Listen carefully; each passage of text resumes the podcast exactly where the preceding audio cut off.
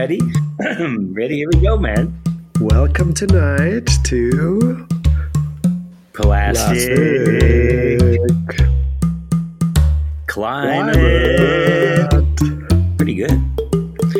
Future. Dot dot com. com. Boom. Hey, Oh, we did it oh, again. We did it again, Matt. I mean, you know, Barry White, stand aside.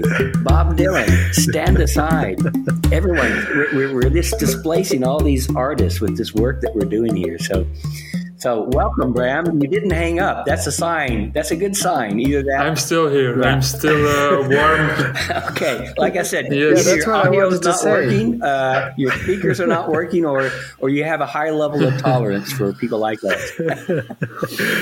Yeah, that's what I wanted to say. Like we're displacing all these artists, but luckily we didn't displace our guest tonight. Um, and it's uh, Bram Peirs. Yes. Did I say it right? It's perfect. Perfect. Okay, from uh, Leuven. And for those uh, who don't know where Leuven is, maybe Bram, tell us more about you and uh, yeah, where Leuven is and why you are in Leuven. Uh, at the moment, I'm, I'm not in Leuven. Um at the moment, I'm in uh, Antwerp. Um, it's I think it's Arne that's uh, living in Leuven. Mm-hmm. Um, originally, I grew up in uh, West Flanders. Yeah, Flanders is not that big, so uh, we can uh, certainly consider it as uh, one big city. Um, certainly because the, the houses are spread around everywhere. um, so uh, at the moment, I'm in Antwerp.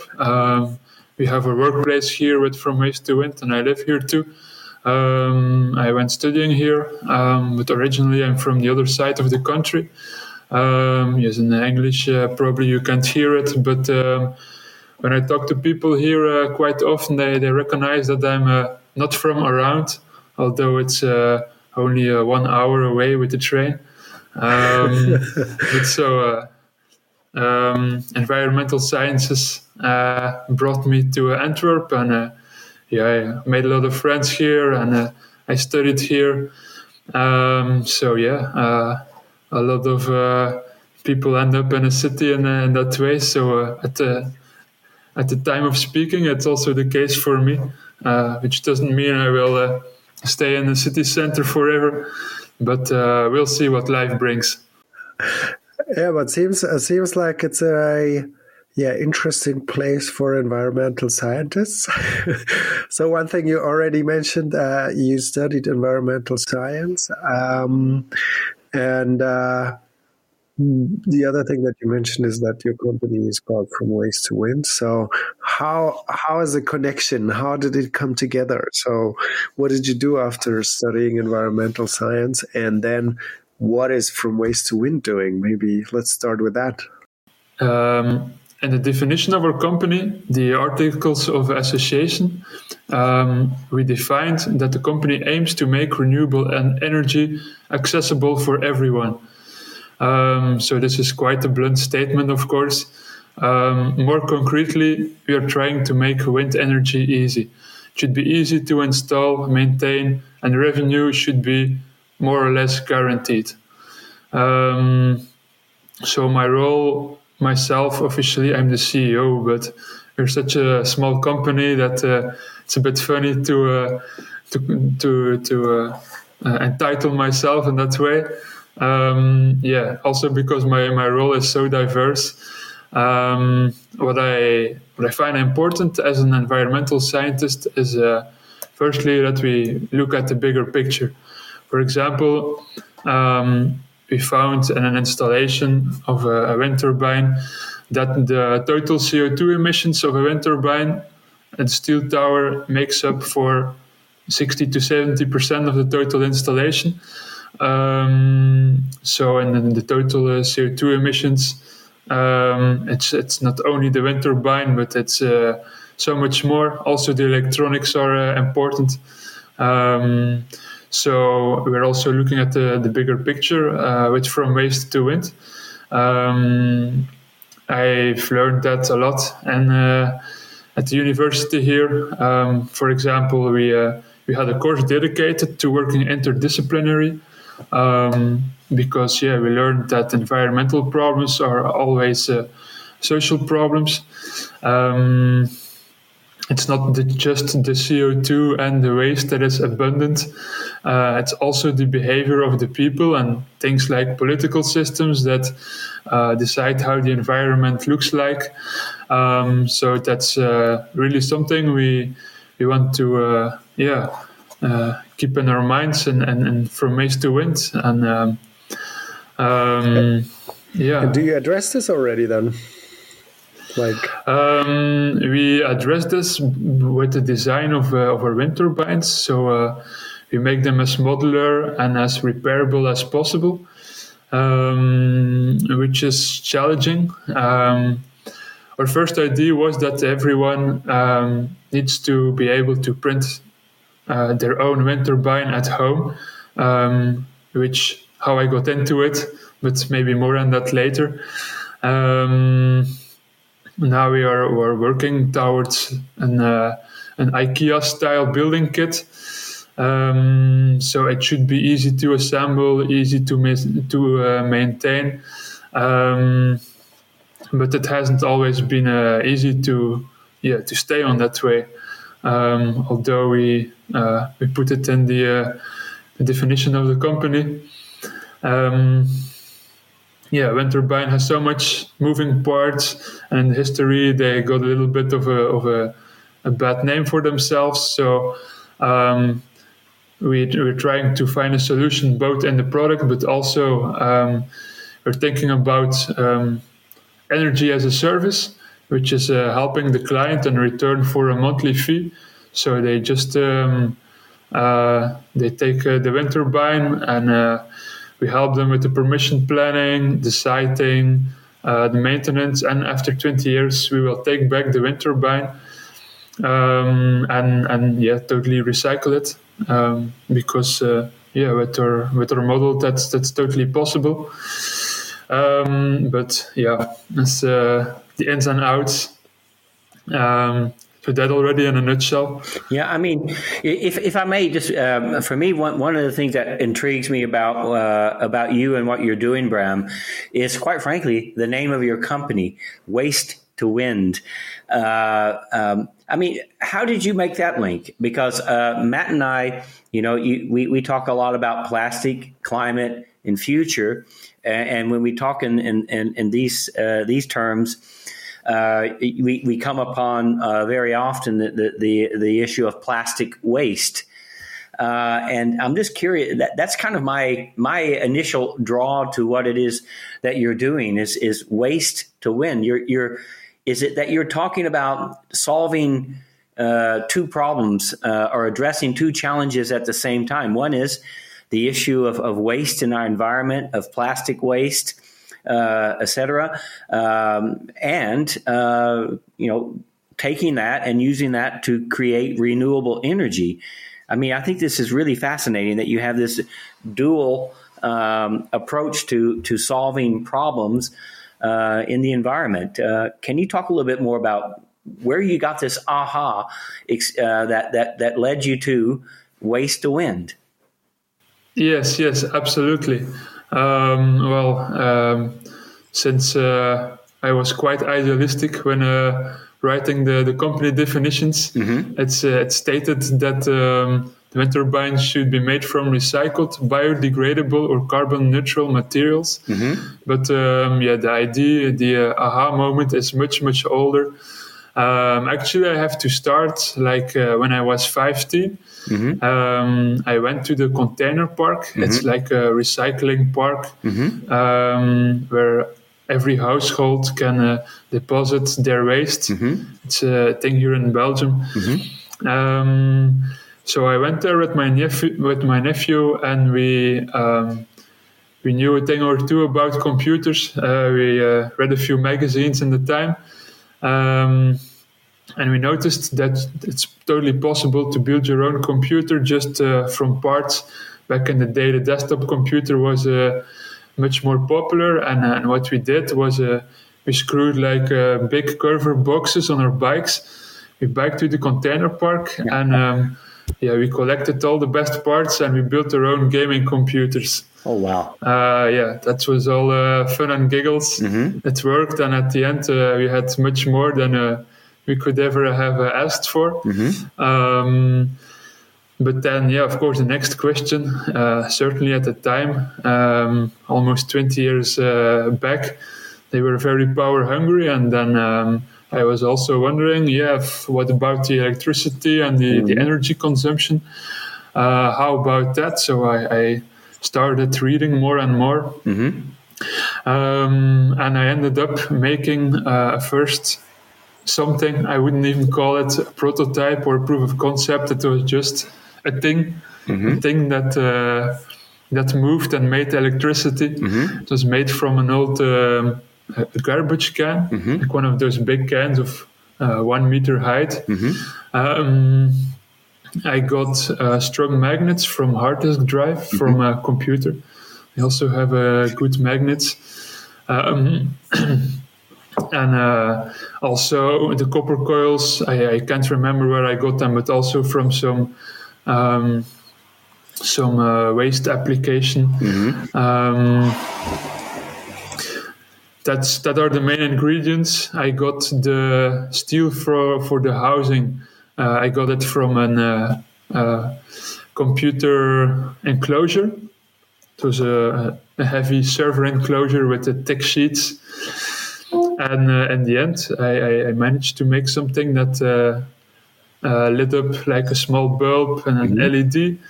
And um, I realized, yeah, it's actually it's not so hard to to to gather those materials, and, and there are not that much materials in it. Um, and and since then, I, I I tried and I tried, and it wasn't always easy.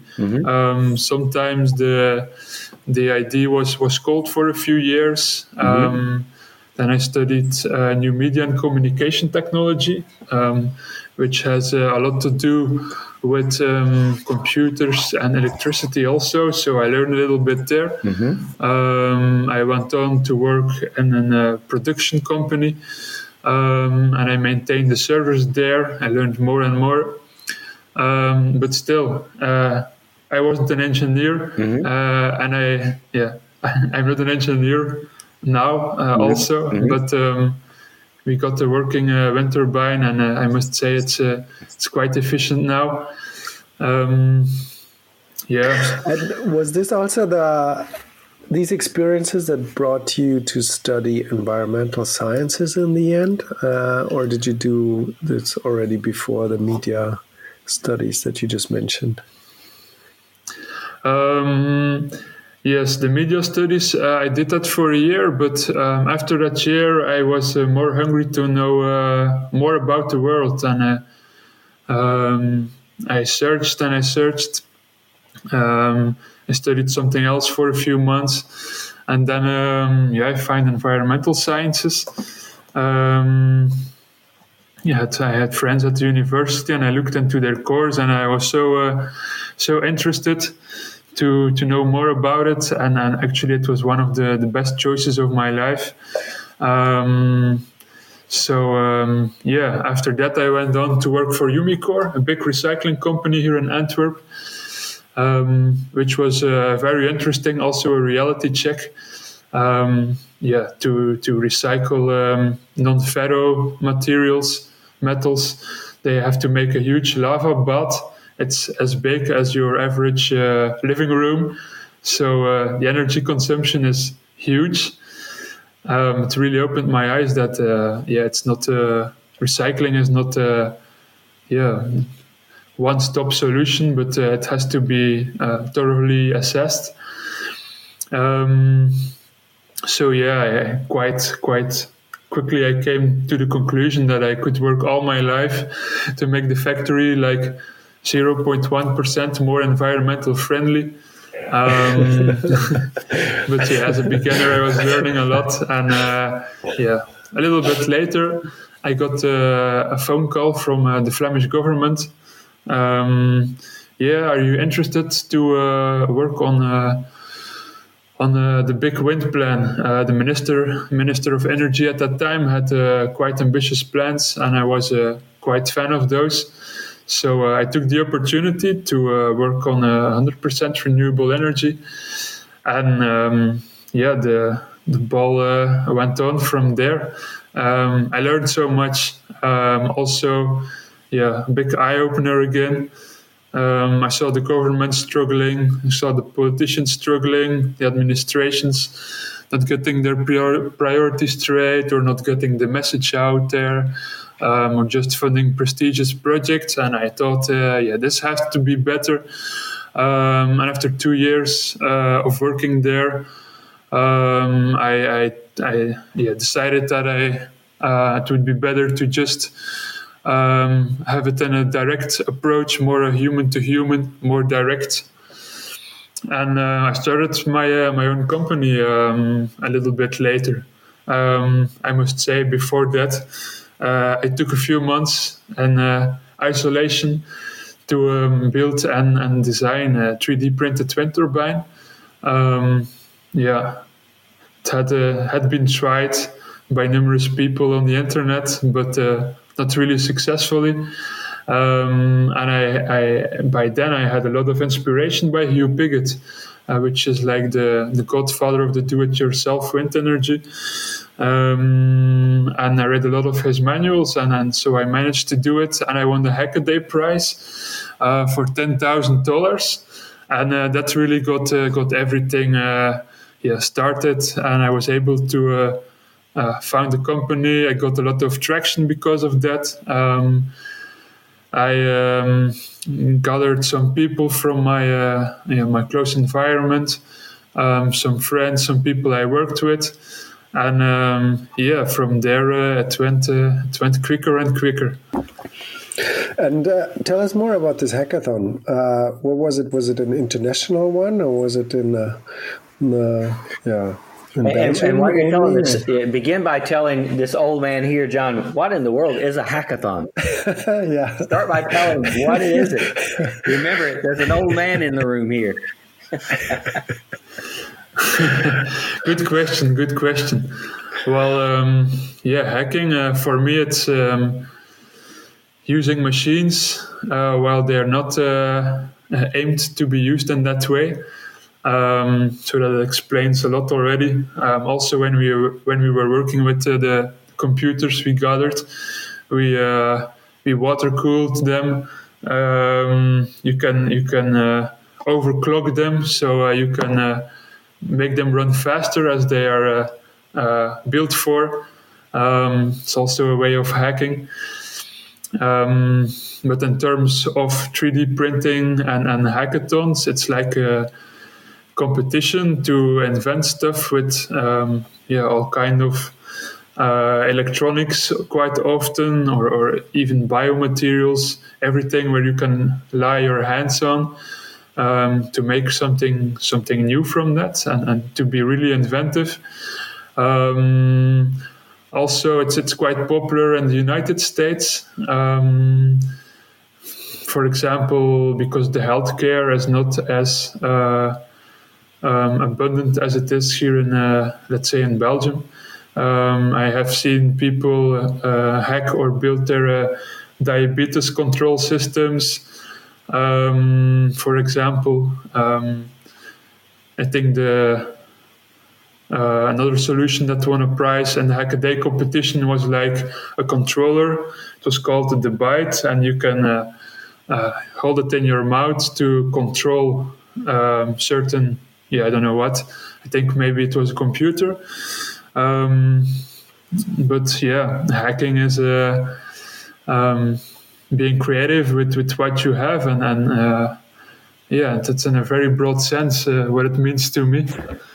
So, what, what was your project then, it, exactly for this hackathon where you got the ten thousand bucks for? Well, uh, the project was to uh, to make an uh, environmentally uh, wind turbine that was really generating something worthwhile.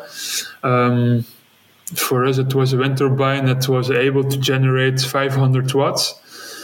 Um, it had a diameter of two meters, and um, it also used ferrite magnets, which are uh, way more environmentally um, friendly than the the the neodyme magnets, the the shiny ones that you see a lot.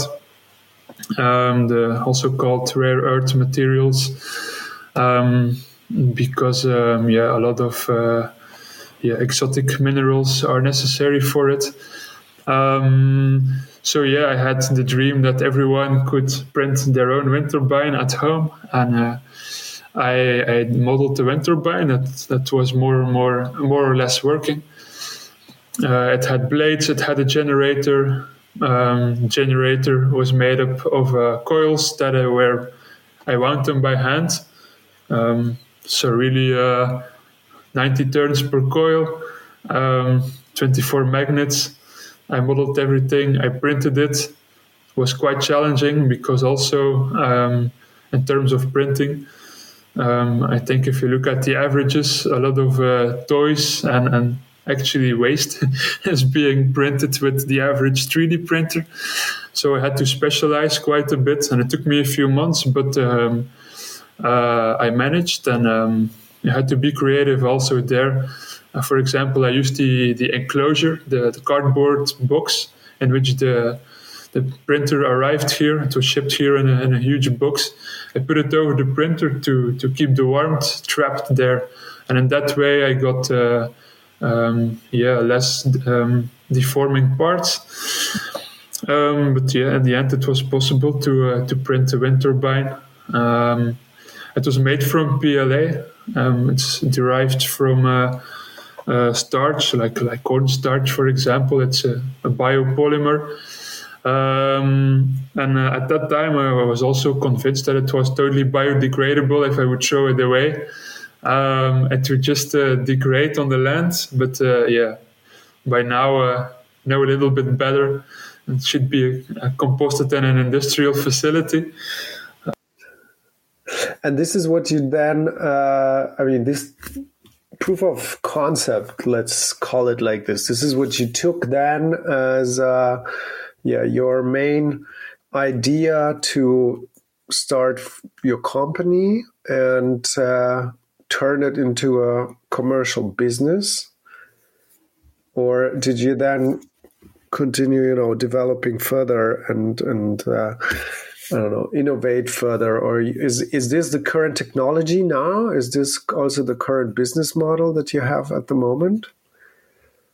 Um, at the moment, we're not even sure about our business model. Um, As a startup, you are never sure, right? Because it's, it's changing every day. Yeah, yeah, exactly. I think we will be sure when we will be maybe. Uh, let's say we will be more sure when we will be on the market. Um, yeah, first I have to add. Um, I also noticed that it's possible to make a dangerous machine out of a out of a wind turbine. Um, you had some uh, spectacular explosions at our test site. So um, yeah, it's still a, a, question we have upon today. Um, and what, in what matter or in what way should we uh, facilitate uh, people to make their own wind turbine, and, and how can we um, help them or, or secure them as much as possible. Um, the first thing I did after winning the prize was uh, modifying the 3D, the 3D printer with a bed of one meter. So um, yeah, we hacked we hacked the printer and, and put our uh, put an open source operating system on it. It's called Marlin. So you can uh, let the printer think or let it know that it has a, a huge print bed now. Um, then we also expanded the, heated uh, chamber. So uh, what we wanted to print didn't deform. Uh, worked quite well, and then we, we did a lot of tests with that. Um, you got a subsidy from the city of Antwerp to, to further expand upon that. Um, and yeah, we managed to print blades of one meter length from uh, recycled PET uh, from uh, BASF, a recycling company here in uh, Antwerp.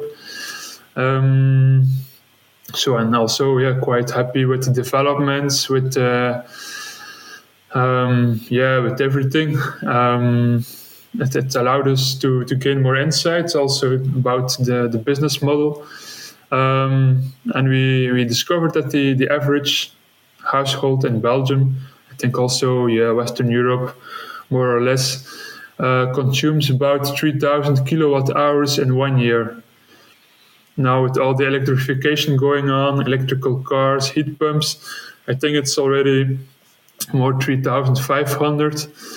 Um, and we also saw that a bigger wind turbine would be a good fit for that, together with solar panels. As solar panels are doing it quite, are doing uh, quite well here um, in the summer, and then in the winter and at night, of course, uh, the wind is, is blowing. Um, so we're aiming for a, a, wind turbine of four meters diameter, um, which can produce around 2,400 kilowatt hours a year. Um, and yeah, uh, good wind speeds of five meters per second. So uh, also here we see that siting is super important. Um, we've seen numerous people that put a, wind, a windmill just next to the tree because they saw the, the leaves of the tree moving and therefore they thought the wind was there but yeah actually they, they just put it out of the wind like that um, so first, we want to finish our, our bigger wind turbine. Uh, we have done a lot of the uh, polymer research on the smaller uh, blades and on the smaller wind turbine. Uh, a lot of the efficiency, just the in terms of the the power we, we get out of it. We also um, did that with the two meter wind turbine, um, and we got what we wanted. We got what we uh, uh, simulated um, so we're quite happy with that, and uh, we're confident that we can build uh, bigger models also. Um, so yeah, now we're we're having two approaches. Um, we're building a bigger wind turbine, um, a very modular one with a big steel bar as a um, uh, carrying structure for the blades. Um, and then we're working together with a big printing company that has a big robot arm um, and it's uh, uh, printing uh, blades in one in one piece, like we always used to do. Um, but that's yeah, boats boats still have some challenges. Um, we're we're we're near, but um, we're not on the market yet. Um, we're also working on electronics to uh, to have everything as uh, efficient as, as possible. Certainly, when you want to grid tie or, or do battery charging. Um, so yeah, all in all, doing doing a lot still, um, but uh, not quite sure yet where we where we're gonna end up. And um, you mentioned uh, in the beginning, like also this open source idea, and you know, you kind of already said you're helping also the customers to uh, think about how they can profit from purchasing the the the uh, wind turbine not only by generating their own electricity but also kind of creating a grid so that it's you multiply this effect. Um, do you already have kind of a running pilot where you can see maybe benefits that uh, you know you, you cannot see just from from from selling one uh, wind turbine and then testing it and then saying like look guys this is how it works. But really where you where you tested a grid maybe and then you see oh this is something that we discovered only because we were able to test it in such a scenario. Mm-hmm, mm-hmm. yeah exactly. Um, we yeah we have our test site here at uh, at our workplace, and uh, actually it has been um, yeah charging batteries for the electrical uh, carts they're moving there. Um, that was one application, and uh, for the near future, we are looking to other applications because indeed. Um, you have to get that feedback from the clients. Uh, you have to see where your product fail. Um, and in terms of uh, open source, of course, how it will spread. Um, will people uh, adapt it? Um, will they will they make a better version or will they make a, a worse version? Uh, really, really, everything can happen. But at the moment, we're we're iterating so fast that we um, yeah we decide to not upload or not open source uh, every iteration. I think we do it like once a year. Um, for example, now we will compete again in the Hackaday uh, competition, and uh, we will bring some innovations um, the coming months. Um, it's also just a really uh, thankful platform to to just uh, post your your work log and your videos and uh, the bill of materials. Uh, it has a lot of viewers already, but um, yeah, we also want to do it on our own website. Um, but of course, uh, we cannot do everything at the same time, yeah, yeah. as I uh, explained already. But uh, one idea that that came to my mind, I don't know if you have been thinking about it as well, and, and if you did, it would be cool to to get your perspective on this, um, because how I understand it, and and how I understand also your motivation is that basically using additive manufacturing and you know having an open source model, making it all public, is aiming to encourage every person to do their own in the end their their own uh, wind turbine just by either you know going to a facility which provides 3D printers or 3D printing services or even maybe if you're smart guy and uh, there are many young guys and uh, young uh, fellows that I know uh, that have a 3D printer at home and experiment with that. That's kind of like we did have a you know LP player, John, by that time. now it's all it's all 3D printers. So the idea is to provide yeah the recipe on how to do your own wind turbine, and then in the end provide maybe the knowledge. And if you do that, then probably the the effect is that people start innovating by themselves and like creating a community and then you kind of grow the the expertise and maybe they basically yeah um, innovate faster than you would be able as a as a company because you already said uh, I mean you're you're limited of course in your capacities right Exactly, exactly. Um, I'm very curious uh, what will happen.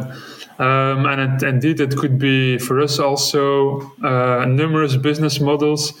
Um, we could go to different uh, fab labs, like it's called nowadays, like those uh, small labs that have those uh, digital means of production, and and um, go there for some uh, educational courses on, on how to assemble everything or, or how to, to print it without uh, deformation.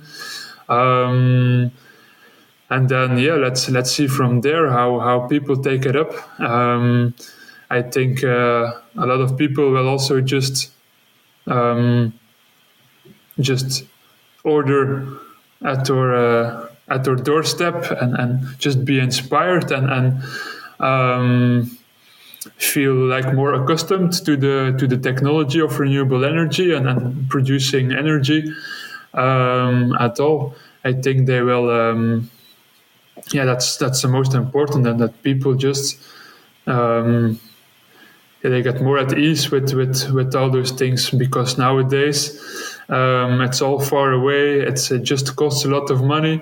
Um, it's not sure if it's really green energy or it's rather gray energy that they are buying. Uh, all those things. Um, is, is, yeah, we, we hope that we have some effects uh, on that. And for example, I was also really inspired by Dave Hakkens from Precious Plastics. Um, he also won a, quite a big prize with his uh, ideas and his inventions. Um, so, uh, Precious Plastics, um, and then Dave Hakkens builds some some machines to to recycle um, yeah a little bit of every kind of plastics just at your home. And, and by now there are hundreds maybe even thousands small recycling facilities. People make earrings uh, fins for surfboards um, a little bit of everything comes um, not too big mostly because the um, yeah, the specs of the plastics can be too high. Um, but it's really a big evolution. And it's really uh, something uh, a lot of yeah entrepreneurial or um, environmental wary um, young people are playing with nowadays. Um, and and that's that's yeah something I, I was really inspired by because they're still selling the machines and at the same time they're allowing people or they're they are enabling people to build their own machines and they are um, just reiterating they, they are still making new versions.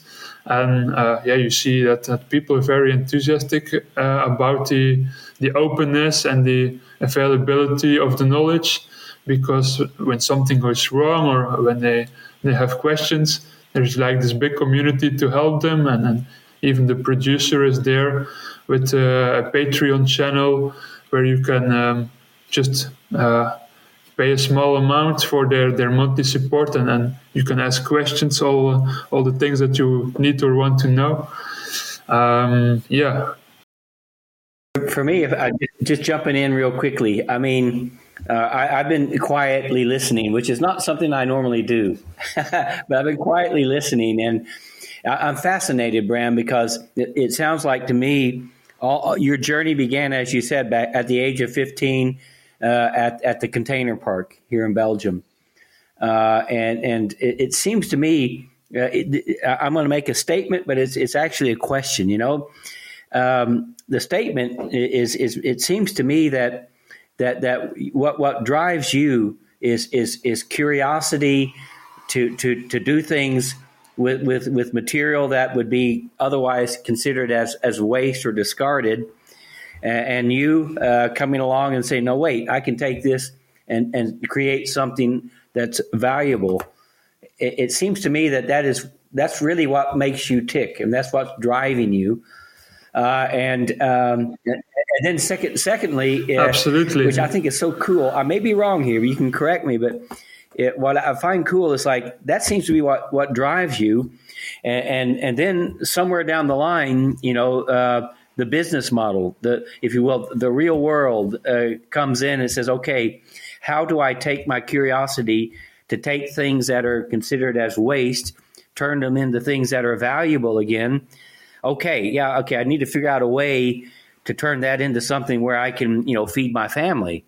Uh, it, it, whereas it, many folks that, that, that we know, uh, you know, they, they look around and they say, okay, how can I, you know, how can I, you know, get, get the green, get the money?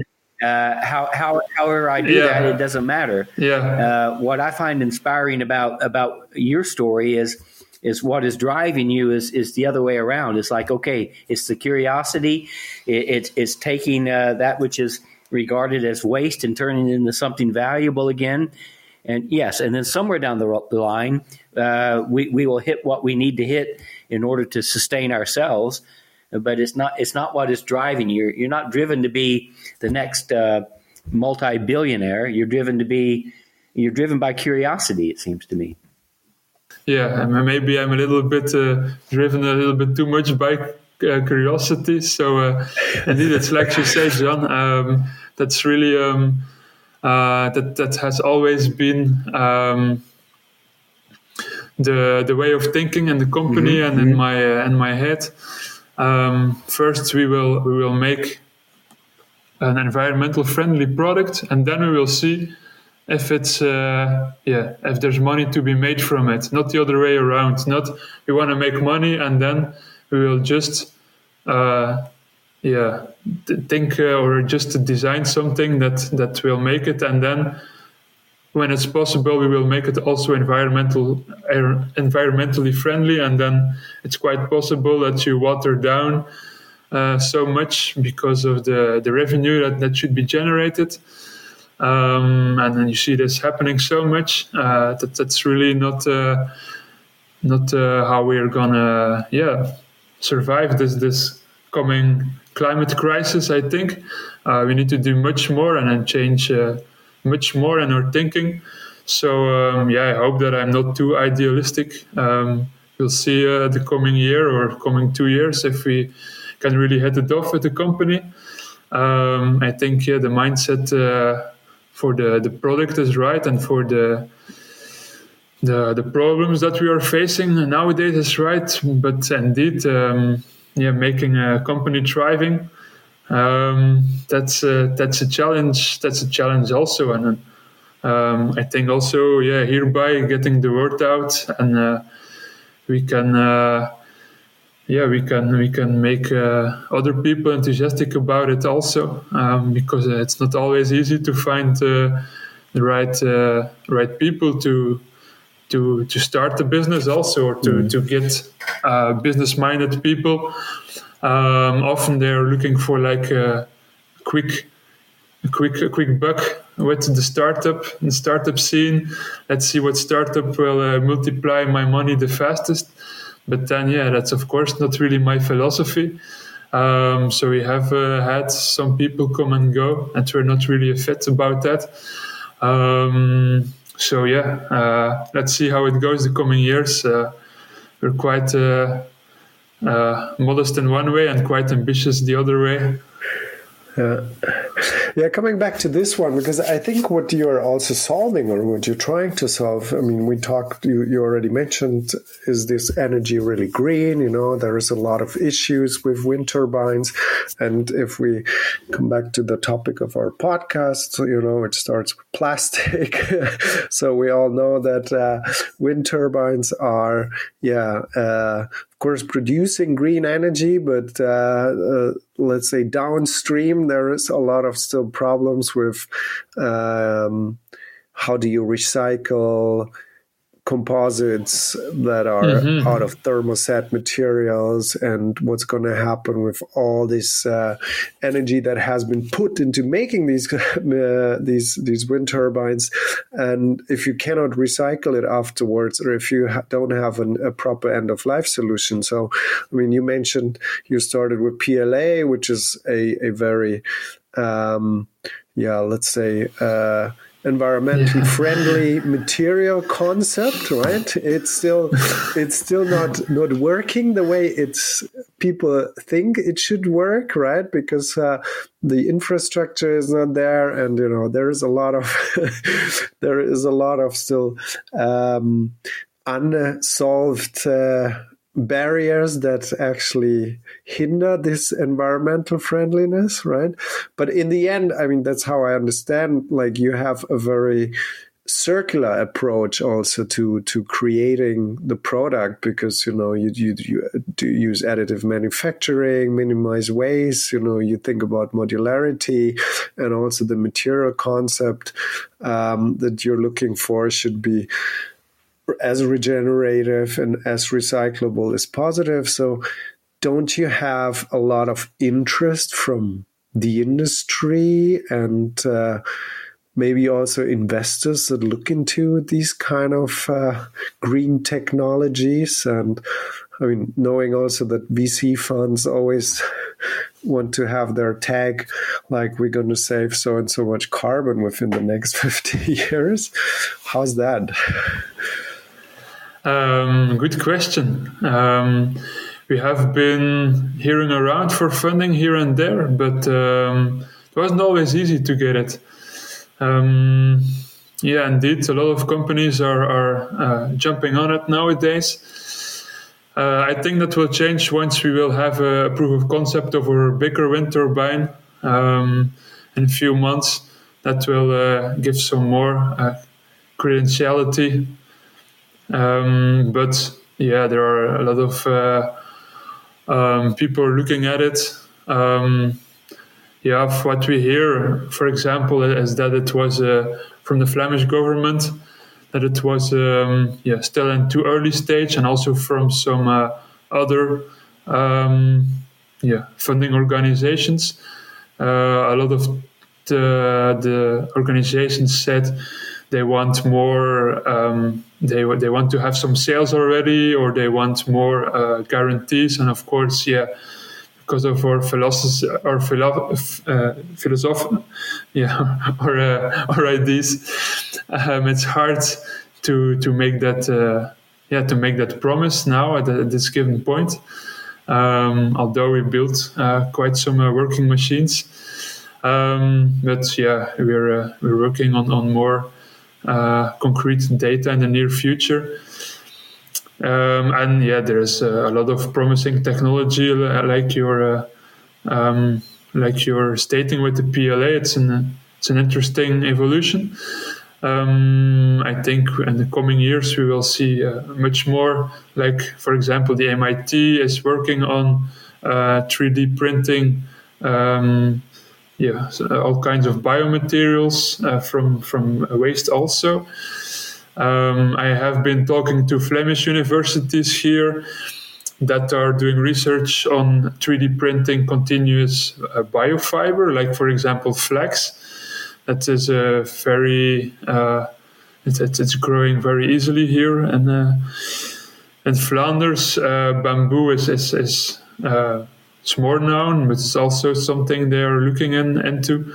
Um, and, and their opinion was also that the future of the big wind turbines, which uh, will will be much more uh, into additive, additive manufacturing and into um, yeah biomaterials than it is now, because um, um, also with additive manufacturing, you can just uh, layer fibers in the direction that you want, and that's necessary.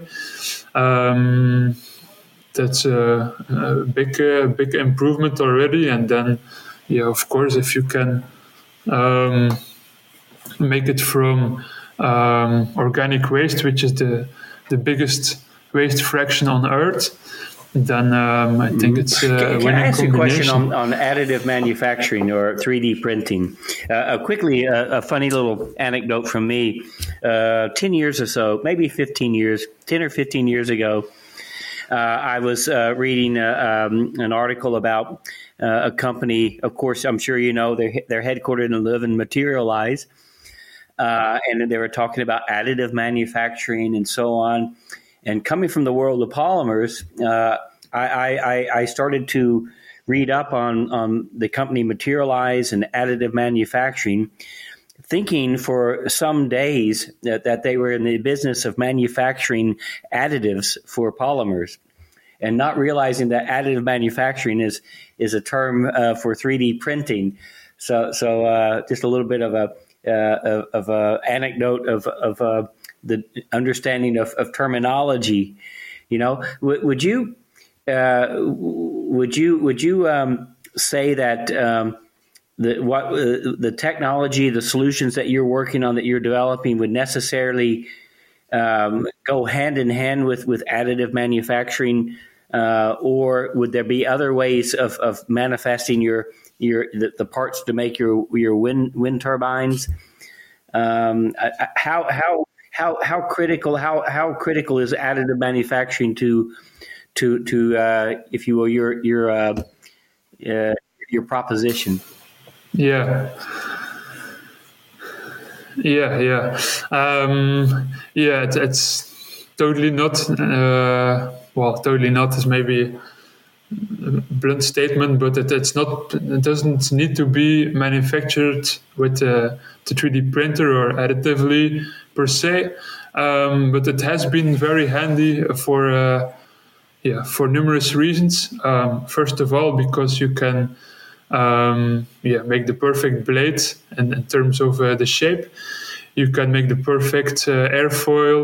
Um, you can have it uh, filled with uh, any structure that you want. So um, that's then actually what we did. And then um, in the end, our blades of, of one meter with the, the modified 3D printer and the, the recycled PET, they had a, um, a weight volume ratio of 0.5 so it uh, uh, one liter only weighs half a kilogram, and that's um, yeah the equivalent of, of uh, a light a light wood, light kind of wood. So we're very happy about that. Um, because a lot of small wind turbines are still made of uh, of, of wood, and then um, we have some competition there in the do-it-yourself manufacturing. Um, but just yeah, 3D printing is super handy for that. Um, also, in terms of startup costs, um, the alternatives are making a mold. Um, yeah, it's quite costly. Certainly, when uh, people uh, like me or like uh, uh, with our uh, with our philosophy. It's not always easy to to convince investors.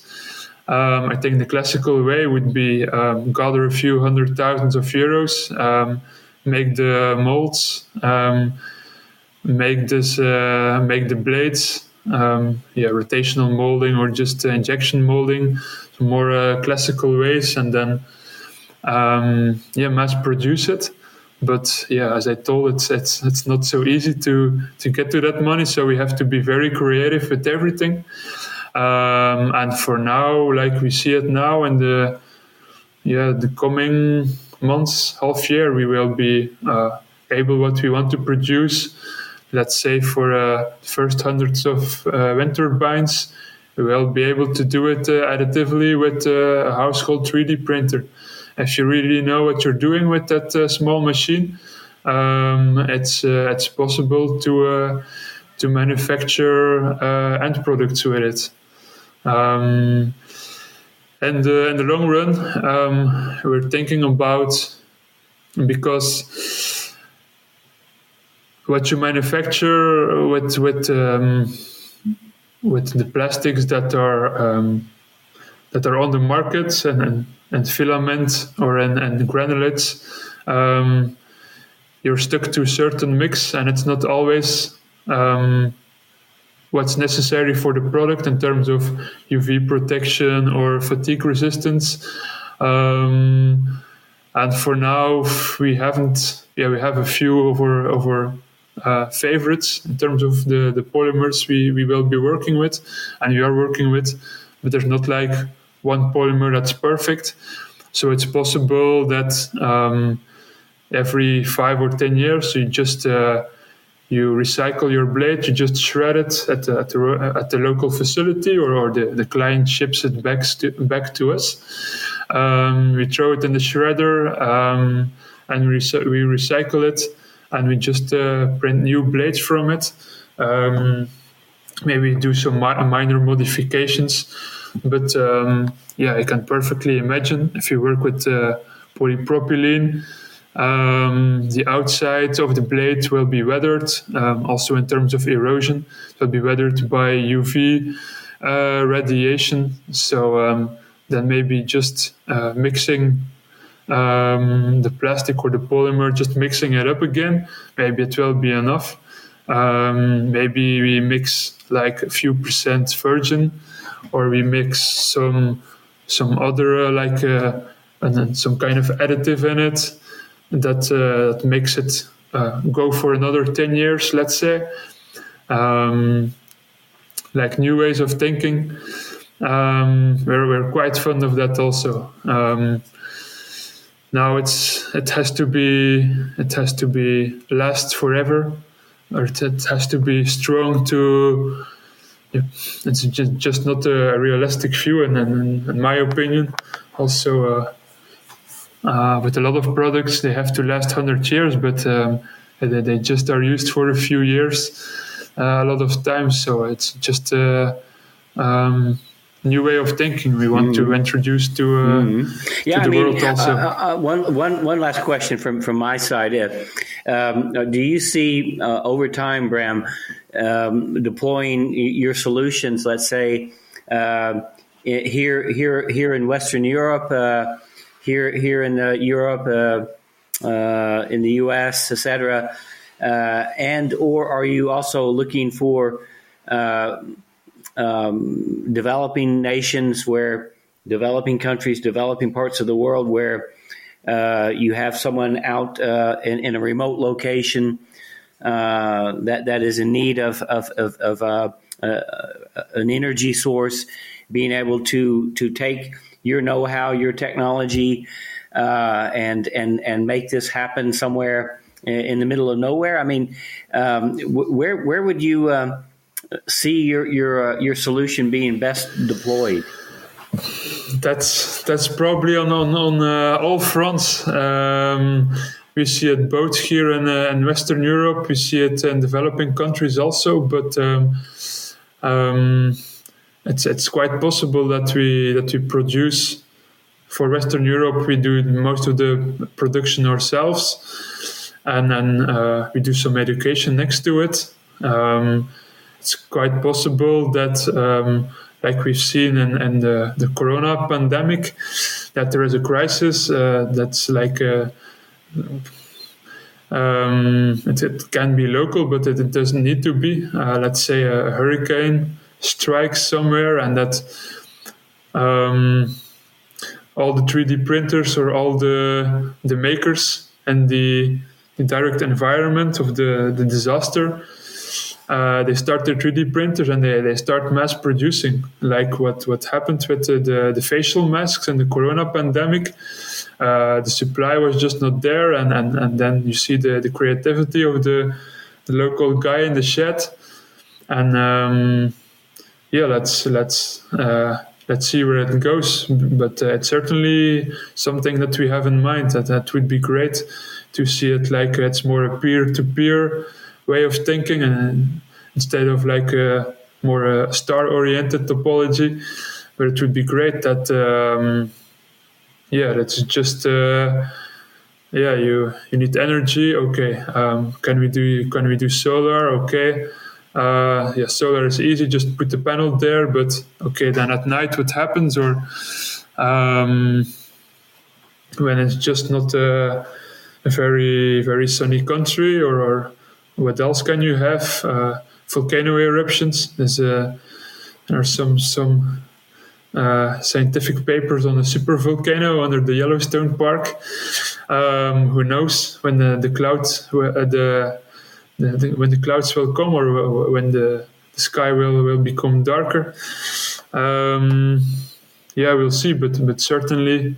Um, if you see what's happening in Africa, I have contact with a young entrepreneur from uh, Senegal uh, who wrote me, discovered what uh, what we were were doing with From Waste to Wind.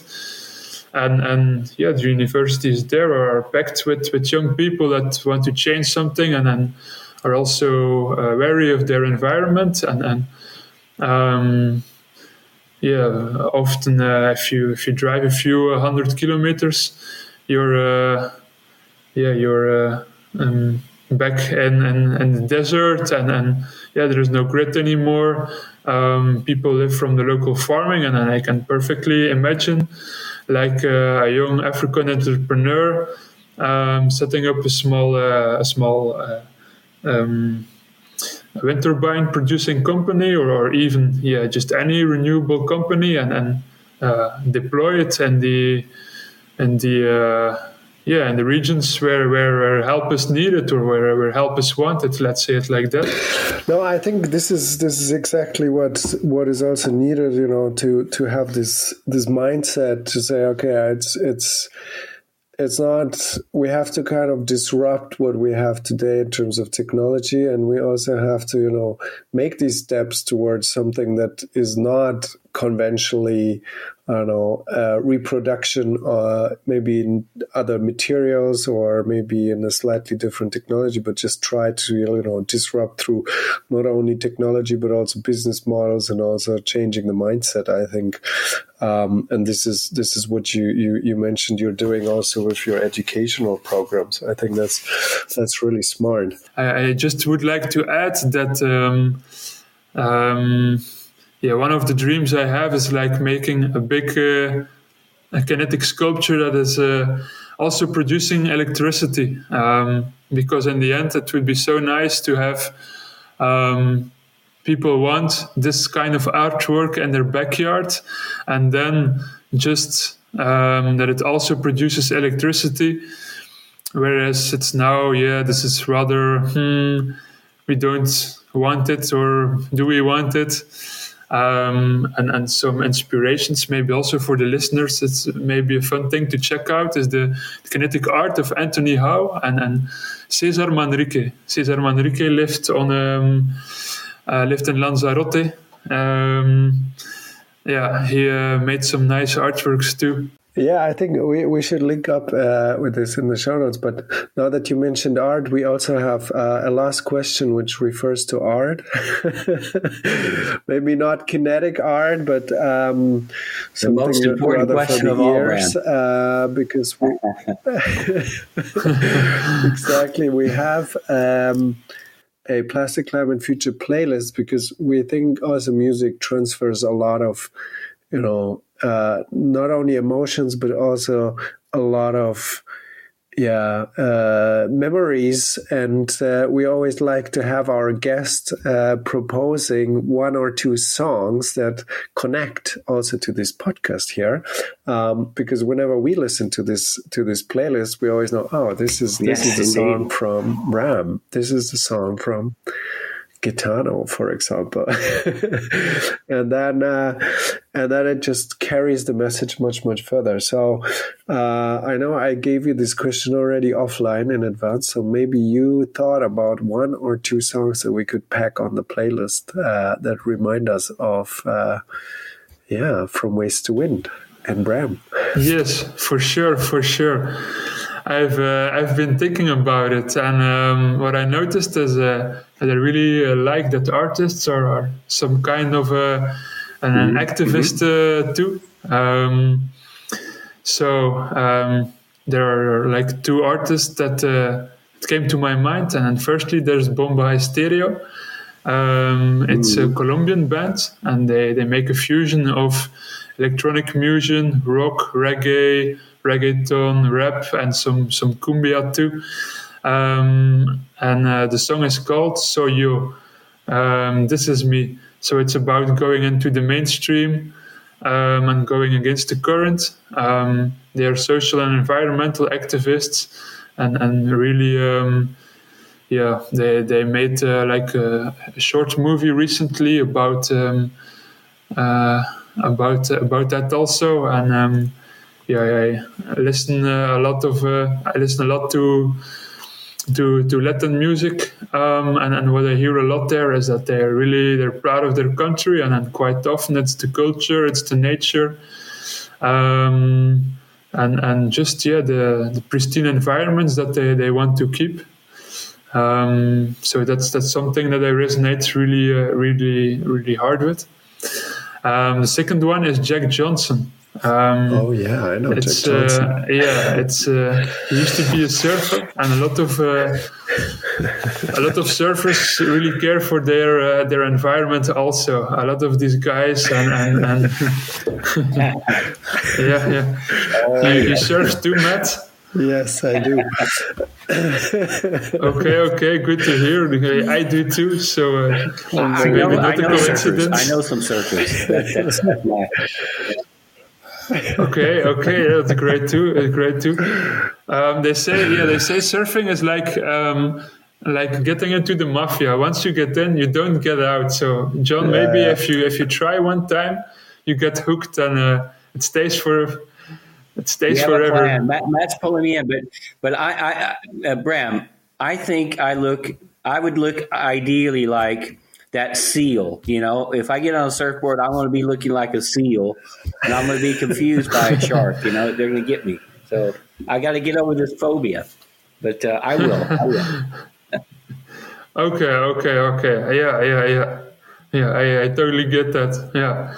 So the, the song by Jack Johnson is uh, If I Had Eyes. It's just uh, the relaxed vibe also that he's carrying. It really it fits with um, just uh, the, the easygoing nature of nature. Uh, I think everything is like an, uh, so symbiotic and in harmony, it seems. It's like the system has worked for a million of years. And uh, now it seems that uh, the, the, the human the human uh, presence is like really perpendicular on it. So that's why I also really like this approach.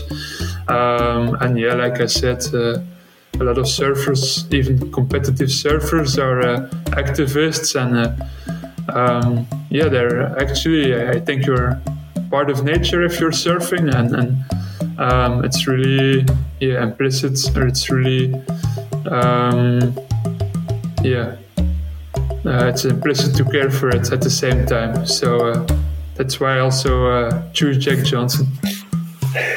Great. Um, I think then we already have the pl- uh, pl- two plans actually. One will be to go t- uh, surfing together, and the other to have another podcast. That's that's Yeah, really yeah, great. I- That's I- I want to make a great. short trip Yeah. up from Yeah, where I'm yeah, sitting yeah. now uh, to, to Antwerp. I want to see one of your your your uh, wind turbines up and running. I mean, I know you have some. Uh, it'd be cool to, to see that, you know, and just to to visualize to, to see this. So